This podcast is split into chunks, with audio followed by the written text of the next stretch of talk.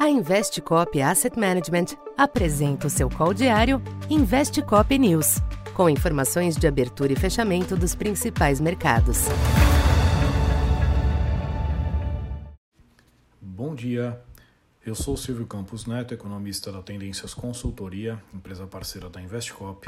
Hoje, dia 28 de novembro, falando um pouco da expectativa para o comportamento dos mercados nesta segunda-feira, predomina um ambiente negativo nos mercados internacionais nesta abertura, influenciado pelas preocupações com relatos vindos da China, onde protestos ganharam força nos últimos dias contra as políticas de Covid-0 adotadas pelas autoridades.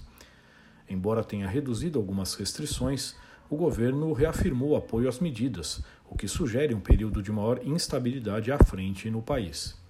Neste ambiente, as bolsas europeias e os futuros em Wall Street exibem perdas moderadas, enquanto o petróleo estende as fortes quedas recentes, com o barril Brent já se aproximando de 80 dólares.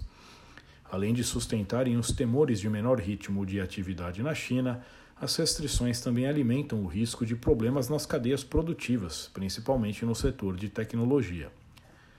No mercado cambial, o dólar alterna altos e baixos ante as principais divisas. Porém, nesta manhã, moedas de países avançados se sobressaem, enquanto as divisas de emergentes e exportadores de commodities operam do lado negativo. Destaque para o euro, cuja relação com o dólar volta a se aproximar de 1,05.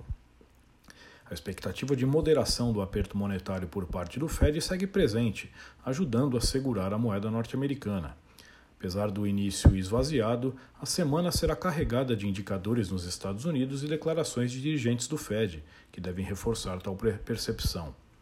Aqui no Brasil, além do peso do panorama internacional, os mercados seguem lidando com as incertezas internas.